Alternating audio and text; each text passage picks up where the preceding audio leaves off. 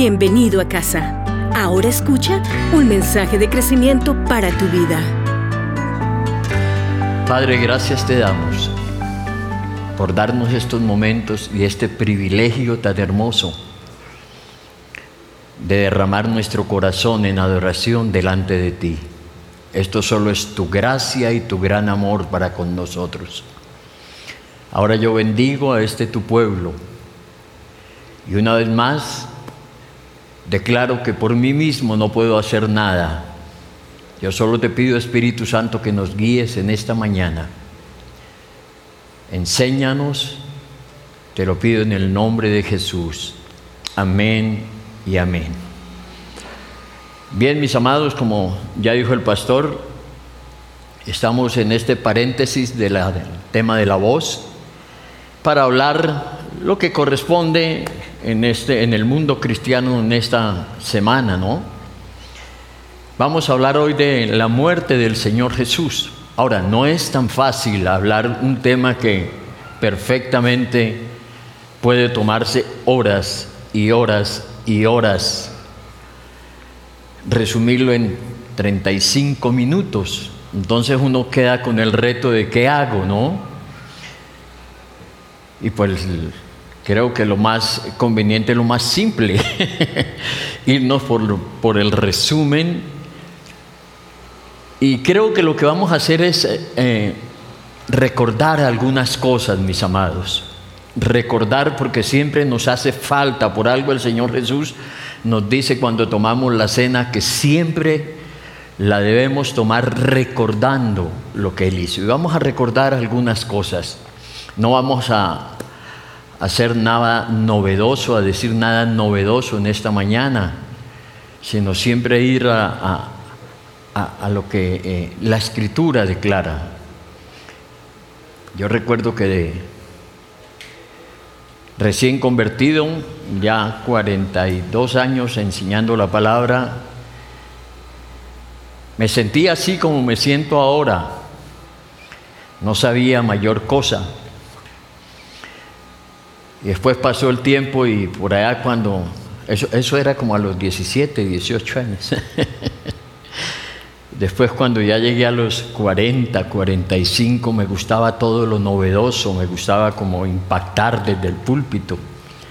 Para ahora nuevamente llegar a los 60 y saber que no sé lo que debería saber y lo poco que sé no lo sé como debería saberlo.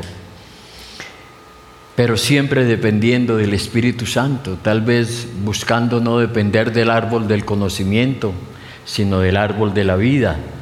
Entonces por eso recordemos lo que eh, la escritura declara sobre la muerte.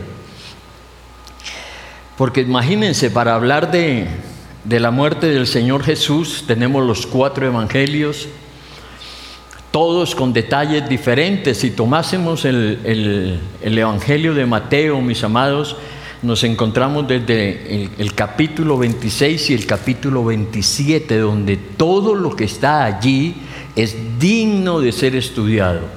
Cada aspecto que encontramos en los capítulos 26 y 27 son de una riqueza, de una profundidad eh, que gastaríamos horas y horas hablando de cómo fue que sucedieron todas las cosas para llegar al momento de la crucifixión. El verso en el, capítulo 26 comienza con en la Reina Valera dice allí el complot para prender a Jesús, ¿no? Y el verso 1 dice, cuando hubo acabado Jesús todas estas palabras, dijo a sus discípulos, sabéis que dentro de dos días se celebra la Pascua y el Hijo del Hombre será entregado para ser crucificado él inmediatamente empezaba a hablar de esto, ¿no? Entonces, los principales sacerdotes, los escribas y los ancianos del pueblo se reunieron en el patio del sumo sacerdote llamado Caifás y tuvieron consejo para prender con engaño a Jesús y matarle. Después encontramos lo que, encontramos, lo que dice allí, Jesús es ungido en Betania y vuelve él a nombrar lo que es la muerte. En el versículo 11 dice, porque no siempre tendréis pobres con vosotros, pero a mí no siempre me tendréis, porque el derramar este perfume sobre mi cuerpo lo ha hecho para, a fin de prepararme para la sepultura. Después sigue el titulito este, estoy hablando de la Reina Valera, ¿no? de Judas se ofrece a entregar a Jesús, inmediatamente viene la institución de la cena del Señor y vuelve el Señor y dice allí en el verso 18, cuando dice, el primer día de la fiesta de los panes sin levadura, vinieron los discípulos de Jesús diciéndole, ¿dónde quiere que preparemos para que coman la Pascua? Y él dijo, Id a, la, a la ciudad a cierto hombre y decidle, miren la razón con la que los manda, el maestro dice, mi tiempo está cerca. Después se habla de la, de la famosa negación de Pedro para llegar a cuando Jesús ora en Getsemaní.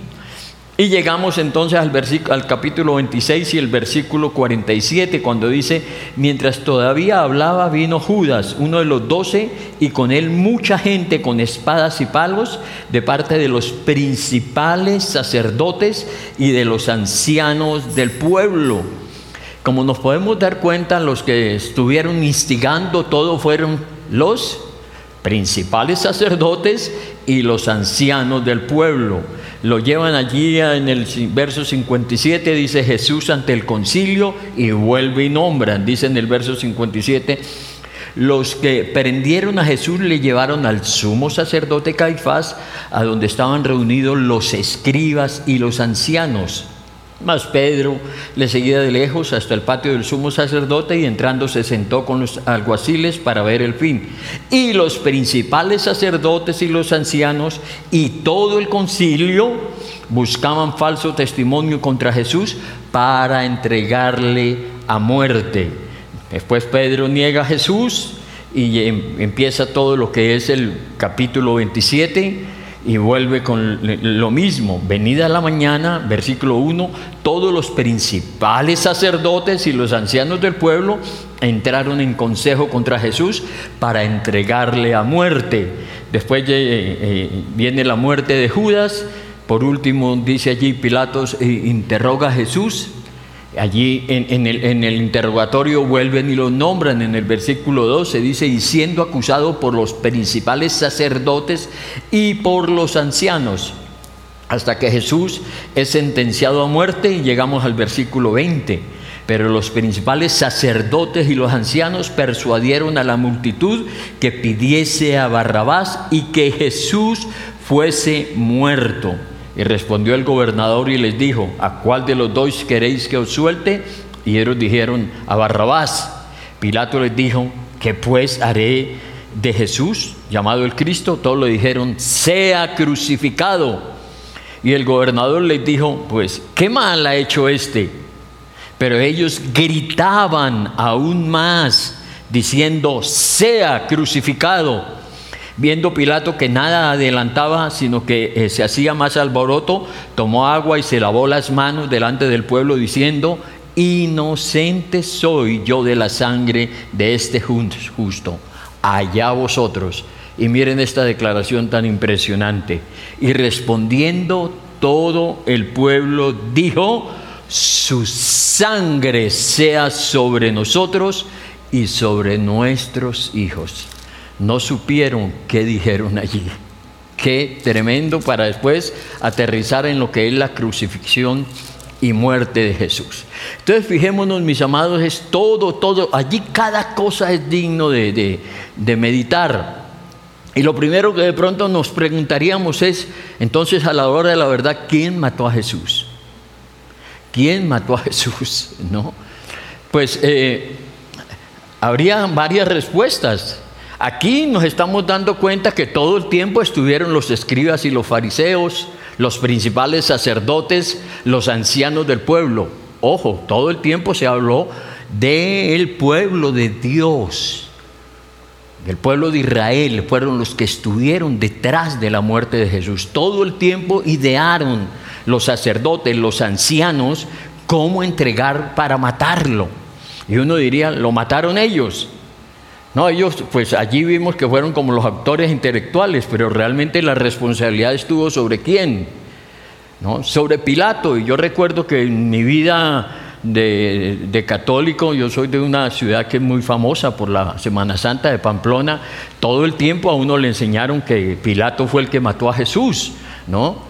Y, y pues sí, lo sacan allá en esas procesiones, Pilato así, lavándose las manos.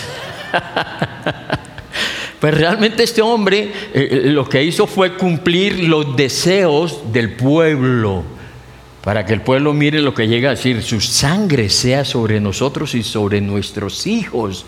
Qué declaración, mis amados. Entonces realmente serían, serían los sacerdotes, serían los ancianos, sería Pilato, o seríamos aún nosotros mismos. No, mis amados, yo creo que eh, realmente lo que sucedió con el pueblo fue que el pueblo ante los planes y los designios del Señor, y escuchen esto, ante lo que el mismo Jesús sabía, lo que él había dicho de él mismo, lo que hizo fue evidenciar el corazón del pueblo. Porque Jesús había dicho en Juan capítulo 10, uno de los textos más hermosos. Él desde el Juan capítulo 10, eh, verso 17 dice, dice, por eso me ama el Padre, porque yo pongo mi vida. Escuchen esto. Por eso me ama el Padre, porque yo pongo mi vida para volverla a tomar. Nadie me la quita, sino que yo de mí mismo la pongo tengo poder para ponerla y tengo poder para volverla a tomar. A la hora de la verdad fue Él mismo, mis amados, ofreciéndose por amor a nosotros. ¿O será más por amor a nosotros o por amor al Padre? Yo creo que Él, amándonos, entregándose por nosotros, escuchen esto, demostró su amor al Padre, porque Él siempre dijo, he venido para hacer la voluntad de mi Padre. Él fue el que puso su vida. Pero ante lo que estaba eh, puesto delante de Jesús, como él mismo lo, lo declara, el gozo puesto delante de él, lo que hizo, repito, fue evidenciar el corazón de el pueblo, evidenciar lo que había en el corazón de los ancianos, de los sacerdotes, que no querían nada con él. Y entonces fíjense, estaba el poder de Jesús para entregar su vida y para volverla a tomar, pero por el otro lado estaba entonces evidenciándose lo de los eh, sacerdotes. No, queremos nosotros matarle, queremos nosotros matarle. Interesante, ¿no les parece? Una muerte que los que saben de todo esto dicen que es eh, de la muerte más terrible que un ser humano puede eh, experimentar, ¿no? Porque la crucifixión provoca una agonía indescriptible, mis amados. La ciencia médica cree que realmente el que está crucificado muere por asfixia. Otros han dicho que Jesús, además de esa asfixia, sí, murió fue, fue por eh, ese agotamiento extremo y esa intensa tortura a la que él estuvo sometido porque tal vez nosotros tenemos muy presentes el momento de la crucifixión, pero no nos olvidemos, mis amados hermanos, toda la tortura a la cual Él fue expuesto antes de ser crucificado. A él lo llenaron de azotes con algo que se llamaba el azote corto, que era un azote pequeño con las tiras de diferentes tamaños, pero en la punta, en el extremo, quiero decir, en el extremo del azote tenía bolitas de plomo. Unos tenían bolas de plomo, otros de los azotes tenían pedazos de eh, huesos de oveja. ¿Para qué? Para que cuando se le golpeara las bolitas esas de plomo pudieran eh, hacer el daño más posible y los, eh, los huesos de cabra rasgaran la carne.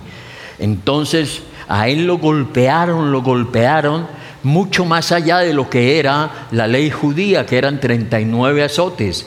Pero a él no solamente fueron los judíos, sino eh, ya lo que fue la legión romana. Entonces, ¿cuánto no sufriría cuando llegó Jesús al momento del, del Calvario, de la cruz? Él venía en extremo, ya agotado, torturado, y por eso se cree que es esa muerte tan tremenda que él sufrió. Y todo por causa de qué, mis amados hermanos.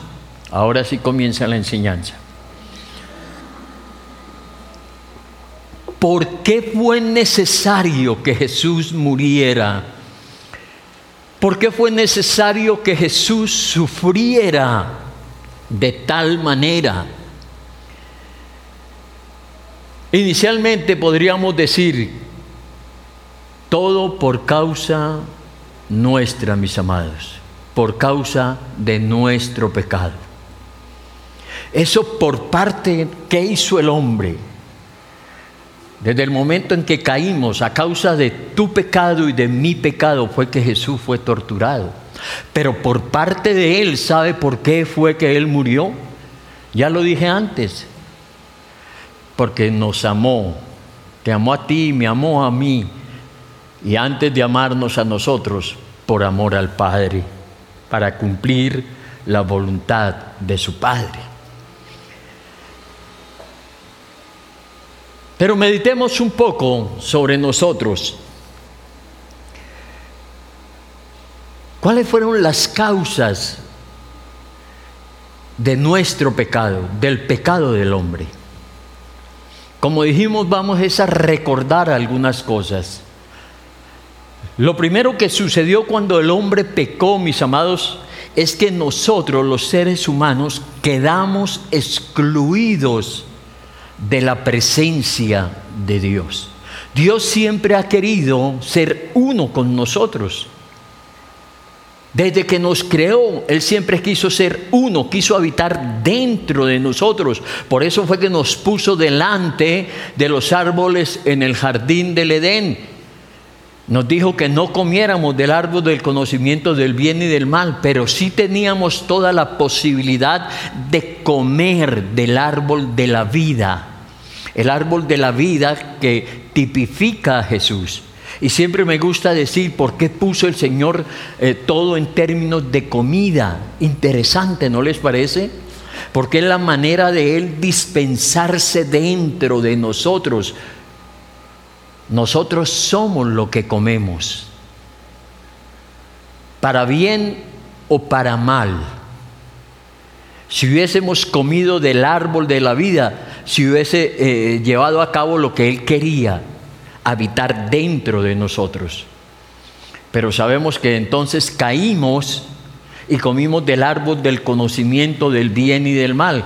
Curioso árbol, ¿no? Porque eh, siempre me ha llamado la atención por qué, si existía el árbol de la vida, por qué no existía un árbol de la muerte sino un árbol del conocimiento del bien y del mal. El hecho es que el haber comido el árbol del conocimiento del bien y del mal nos llevó a la muerte.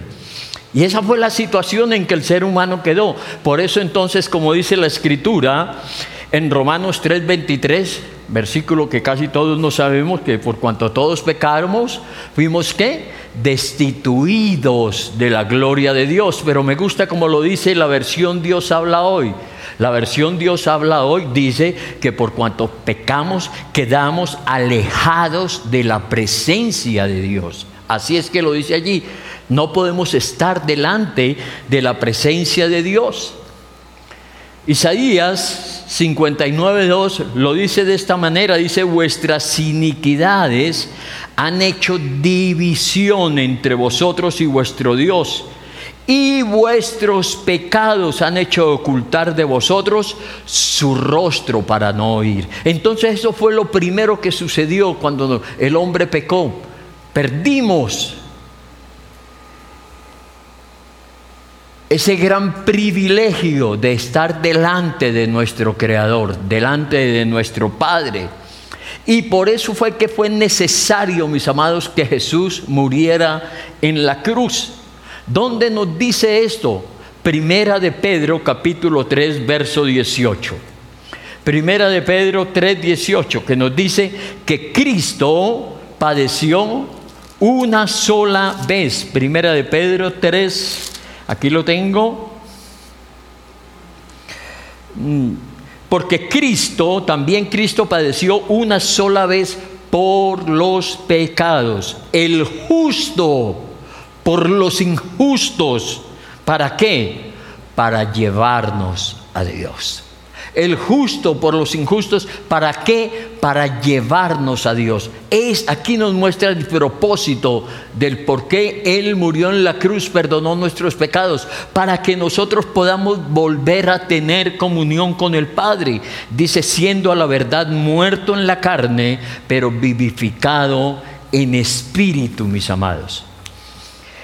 ¿Cómo lo muestra esto? ¿O qué parte de, en ese martirio y de la muerte de Cristo, cómo se representa esto que nosotros estamos hablando. Mateo capítulo 27. Como dijimos, allí está expreso todo lo que sucedió. Están los cuatro evangelios, pero Mateo es bastante extenso. Y se llega allí a Mateo capítulo 27.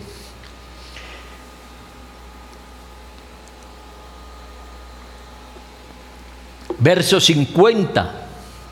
Dice, mas Jesús, habiendo otra vez clamado a gran voz, entregó su espíritu en el momento en que Él muere.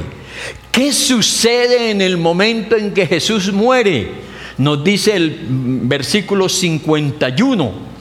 He aquí el velo del templo se rasgó en dos de arriba a abajo y la tierra tembló y las rocas se partieron y se abrieron, los sepulcros y muchos cuerpos de santos que habían dormido se levantaron y saliendo de los sepulcros, después de la resurrección de él, vinieron a la santa ciudad y aparecieron a muchos.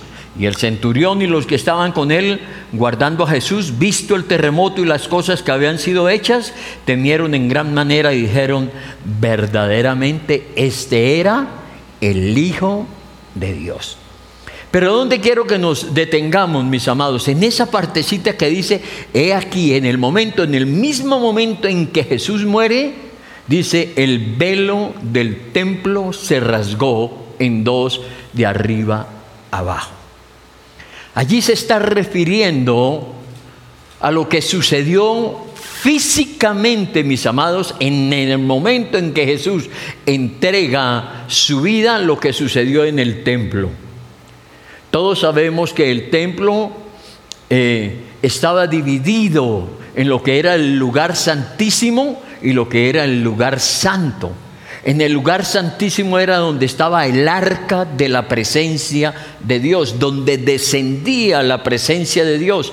Después venía un velo que los separaba del lugar santo, donde estaba mm, el altar del incienso, donde estaba el, el candelero de oro, donde estaba la mesa de los panes de la proposición pero ¿a qué vamos? Que allí a ese lugar santísimo donde descendía la presencia solamente podía entrar el sumo sacerdote una vez al año. Nadie más podía entrar allí. Quien entrara allí moría inmediatamente. Aun si el sumo sacerdote se, se, atrevía a entrar sin cumplir previos requisitos, también moría. ¿Por qué? Porque representaba la santidad, la presencia de Dios. Pero ¿qué sucede entonces cuando Jesús muere, mis amados ah, hermanos? En el mismo momento en que Jesús muere, ese velo se rasga. Y el detalle que siempre nos han hecho ver, que se rasga es de arriba abajo. Y queda abierto ahora el camino para la presencia del Señor. Ya no solamente para que entre el sumo sacerdote, sino para que todos los que estamos en el sumo sacerdote, nuestro gran sumo sacerdote que es Jesús, podamos entrar a la presencia del Señor. Por eso es que nos dice en Hebreos capítulo 10,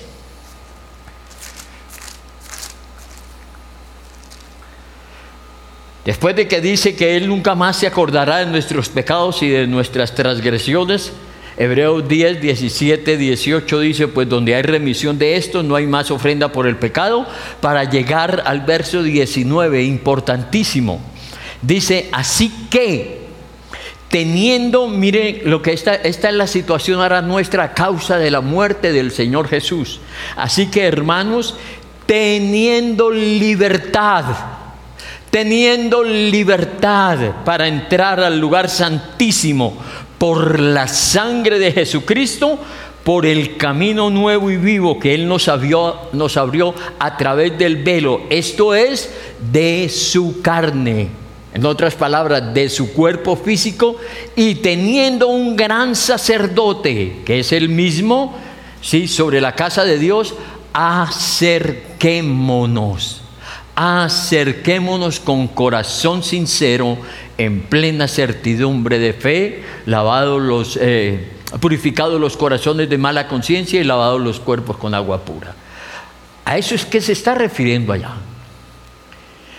¿Cuál fue la experiencia que acabamos de tener que no queríamos salir en esta mañana? Estábamos disfrutando de la libertad que ahora tenemos para entrar al lugar santísimo y estar delante de la presencia del Señor. En otras palabras, mis amados hermanos, si hoy pudimos levantar nuestras manos, si hoy pudimos derramar nuestro corazón en adoración, como lo pudimos hacer, esa causa de que Jesús murió en la cruz y el velo del templo se rasgó y ahora podemos acercarnos confiadamente a su presencia para poder levantar nuestro corazón en adoración. ¿Cuántos dicen amén? Todo a causa de su obra en la cruz. Aleluya. ¿Qué fue lo otro que pasó cuando el hombre, cuando nosotros pecamos? Pues mis amados, no solamente que quedamos alejados de la presencia de Dios, sino que también quedamos esclavos del pecado. Y no solamente quedamos esclavos del pecado, sino que eh, inmediatamente quedamos sentenciados a muerte.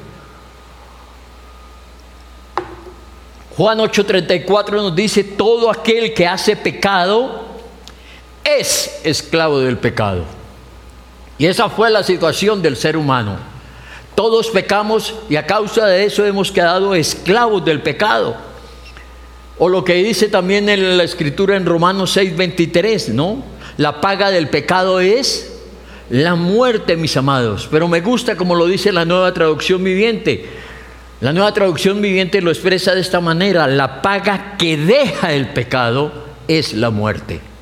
La paga que deja el pecado es la muerte. Entonces quedamos esclavos y a la vez sentenciados. Esa es la situación del ser humano delante de Dios a causa de la caída. Así estábamos todos nosotros. Pero ¿qué sucedió, mis amados? Que por el gran amor que hemos dicho que el Padre ha tenido para con nosotros, su creación, envió a su Hijo.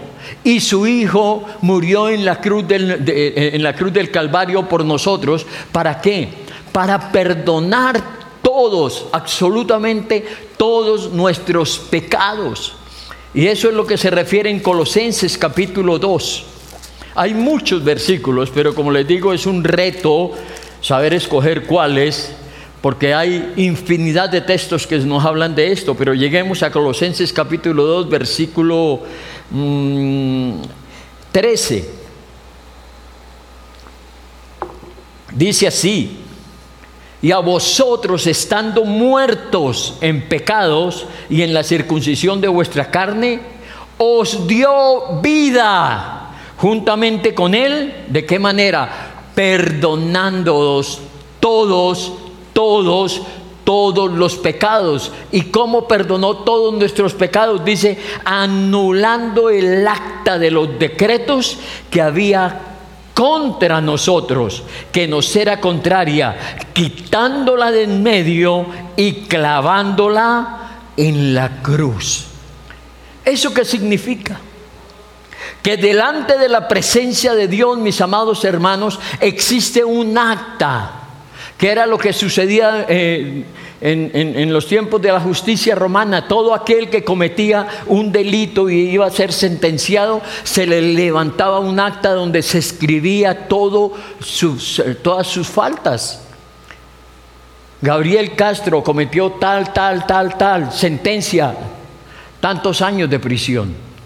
Pues bien, delante de la justicia de Dios hay un acta levantada contra cada uno de nosotros. Y no creo que sea una pequeña hoja, donde dice cada uno de los pecados que nosotros hemos cometido, vamos a cometer. Sentencia, muerte. Estábamos sentenciados a muerte, estábamos sentenciados a estar eternamente separados de la presencia de Dios. Pero aquí que dice la escritura, que Jesús vino y tomó esa acta. Jesús vino y dijo, ellos no han cometido nada, yo asumo todo lo que ellos cometieron y a causa de eso muero por ellos y quito el acta de cada uno de ellos y la clavo en la cruz. Allí en la cruz, cuando el Señor Jesús murió por ti y por mí, estaban los pecados de todos los hombres de todos los tiempos. Y Él él cumpliendo lo que tú y yo deberíamos haber cumplido, morir por nuestros pecados. Pero Él lo hizo para que tú y yo ahora estemos libres y vivamos para su gloria y para su honra. ¿Cuántos dicen amén? Esto es precioso y todo, ¿por qué? Porque Él lo llevó sobre el, madero. Primera de Pedro 2.24 también nos lo dice. Simplemente para que tengan allí otro texto, ¿no? Cuando dice, quien llevó él mismo nuestros pecados en su cuerpo sobre el madero, primera de Pedro 2.24. Quien llevó él mismo nuestros pecados en su cuerpo sobre el madero, para que nosotros, estando muertos a los pecados, ahora vivamos a la justicia y por cuya herida fuisteis sanados. Rápidamente, mis amados. ¿Qué otra cosa sucedió a causa del pecado del hombre? Que no solamente entonces quedamos alejados de la presencia de Dios, no solamente quedamos esclavos de nuestros pecados y sentenciados a muerte, sino que también quedamos esclavos de Satanás. Todos quedamos bajo ese señorío del diablo. Primera de Juan capítulo 3 verso 8 dice, el que practica el pecado es del diablo. La nueva traducción viviente dice, cuando alguien sigue pecando demuestra que pertenece al diablo. Esa es la condición de los seres humanos, mis amados hermanos. Cuando el hombre pecó, entonces quedamos alejados de la presencia de Dios y Satanás empezó a tomar el gobierno de todo cuanto existe. Por eso dice que Él es el príncipe de este mundo. Y todos que bajo, quedamos bajo ese principado. Pero aquí hay un texto hermoso, mis amados hermanos. ¿Qué hizo Jesús entonces respecto a eso? No qué va a hacer, sino qué hizo Jesús respecto a eso. Por favor, vayamos a Hebreos capítulo 2.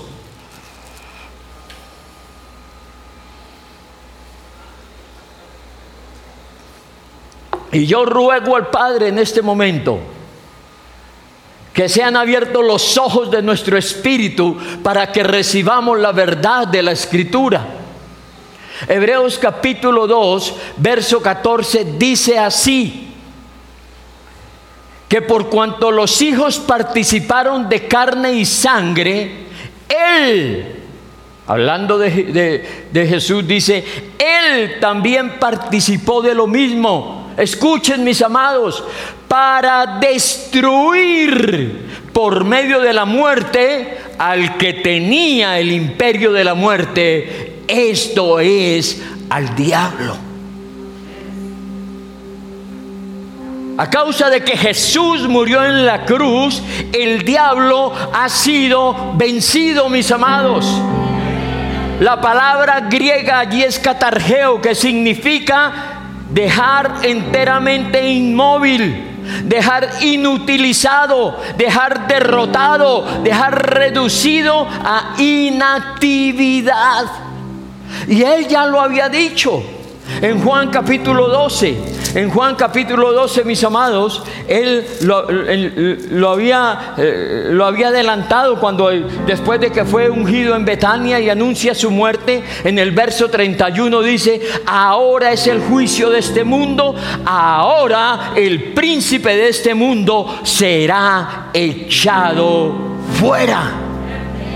Y a causa de eso, mis amados, es que el apóstol Juan en primera de Juan, capítulo 5, versículo 18 dice, sabemos que todo aquel que ha nacido de Dios, sabemos que todo aquel que ha nacido de Dios no practica el pecado, pues aquel que fue engendrado por Dios, el que venció la muerte, le guarda y el maligno no le toca. Satanás no tiene parte con nosotros por cuanto Jesús murió en el Calvario y lo venció y lo derrotó. Por eso podemos decir, el maligno no puede tocarnos.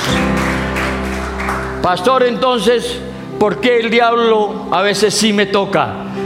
Porque te es dado conforme a tu fe. Si tú crees que te puede tocar, te toca.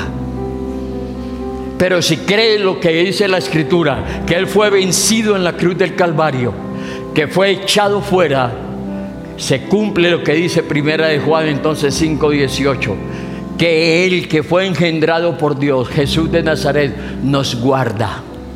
Estamos bajo su cuidado y por eso el maligno no nos toca. No por nuestras justicias, sino por su gran amor con el que nos cobija cada día. Entonces, mis amados, eso es lo que incluye la muerte de Jesús cinco minutos más.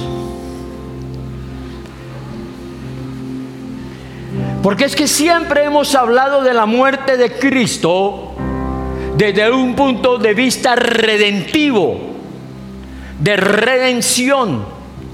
Pero hay un aspecto de la muerte de Cristo que es el que vemos en el Evangelio de Juan. Si nosotros vemos los tres evangelios hablando mm, mm, Mateo, Marcos y Lucas, hablando de la muerte de Cristo, siempre nos hablan en el aspecto de la redención. Pero en Juan tiene otro aspecto, mis amados. En Juan hay un detalle que no está en ninguno de los demás, eh, eh, los demás evangelios. ¿Cuál es ese, ese detalle que está allí?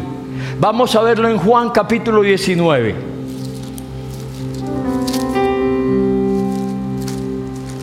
Dice así la escritura en Juan capítulo 19 versos 33 y 34.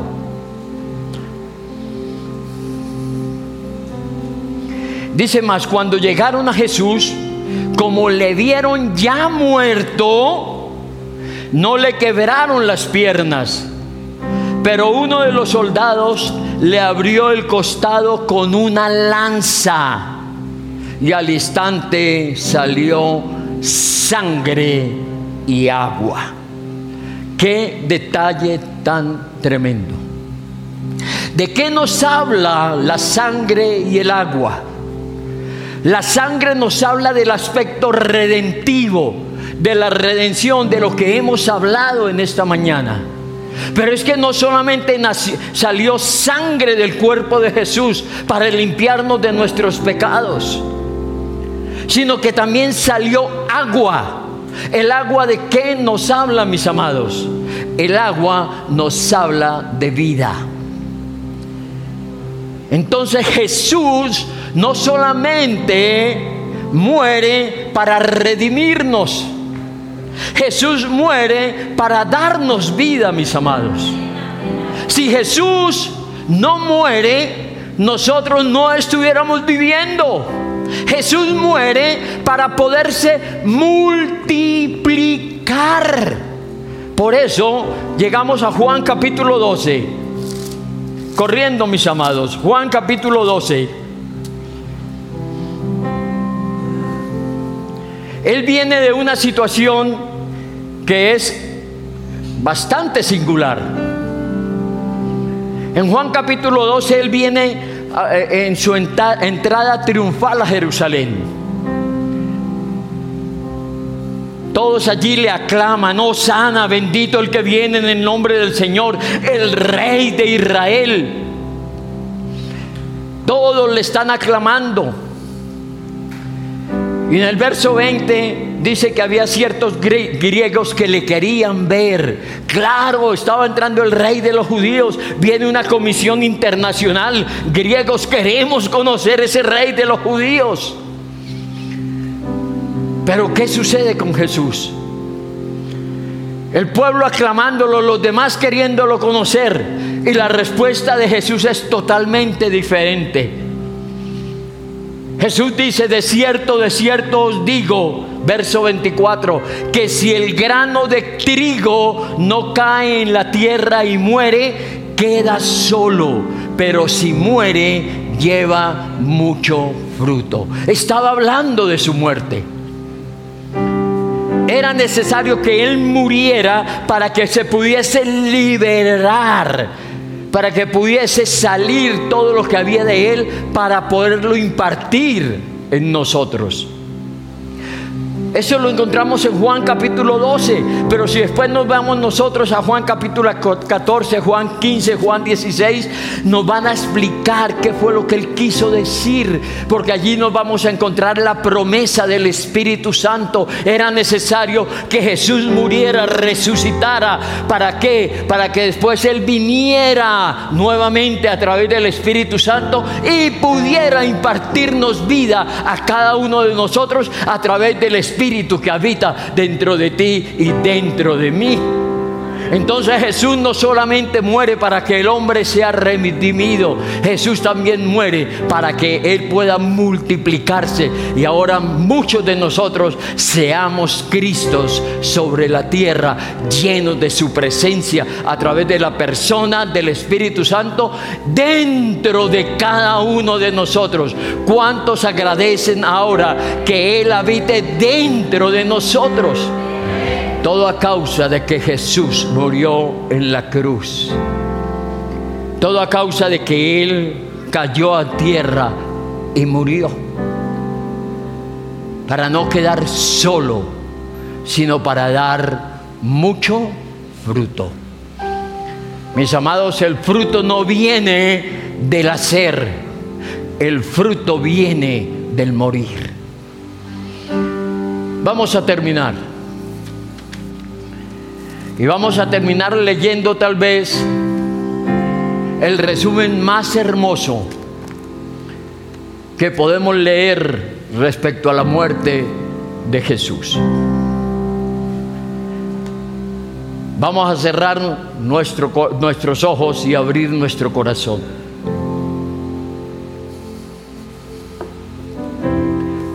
Isaías capítulo 53 y con esto terminamos.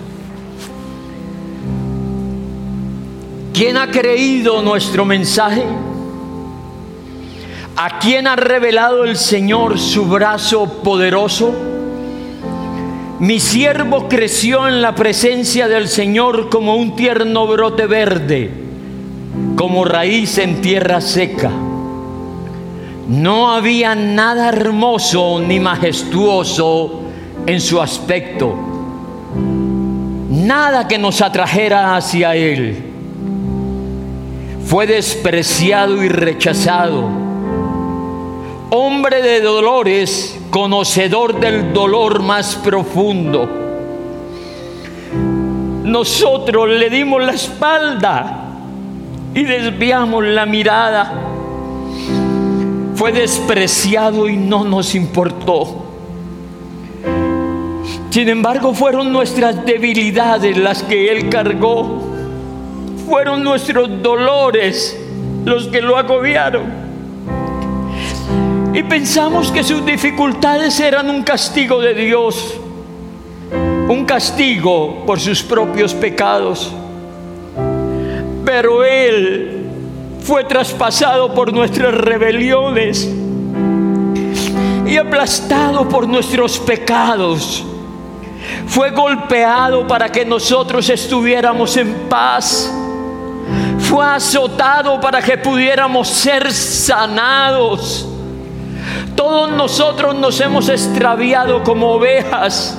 Hemos dejado los caminos de Dios para seguir los nuestros. Sin embargo, el Señor puso sobre él los pecados de todos nosotros. Fue oprimido y tratado con crueldad. Sin embargo, no dijo ni una sola palabra. Como cordero fue llevado al matadero y como oveja en silencio ante sus trasquiladores no abrió su boca. Al ser condenado injustamente se lo llevaron a nadie le importó que muriera sin descendientes ni que le quitaran la vida a mitad de camino. Pero le hirieron de muerte por la rebelión de mi pueblo. Él no había hecho nada malo y jamás había engañado a nadie, pero fue enterrado como un criminal, fue puesto en la tumba de un hombre rico formaba parte del buen plan del Señor aplastarlo y causarle dolor. Sin embargo, cuando su vida sea entregada en ofrenda por el pecado, tendrá muchos descendientes, disfrutará de una larga vida y en sus manos el buen plan del Señor prosperará. Cuando vea todo lo que se logró mediante su angustia, quedará satisfecho. Y a causa de lo que sufrió mi siervo justo hará posible que muchos sean contados entre los justos, porque Él cargará con todos los pecados de ellos. Yo le rendiré los honores de un soldado victorioso, porque se expuso a la muerte, fue contado entre los rebeldes, cargó con los pecados de mucho e intercedió por los transgresores. Amén y amén. Démele un aplauso a Isaías 53, mis amados. Esperamos que hayas podido experimentar la presencia de Dios por medio de este mensaje.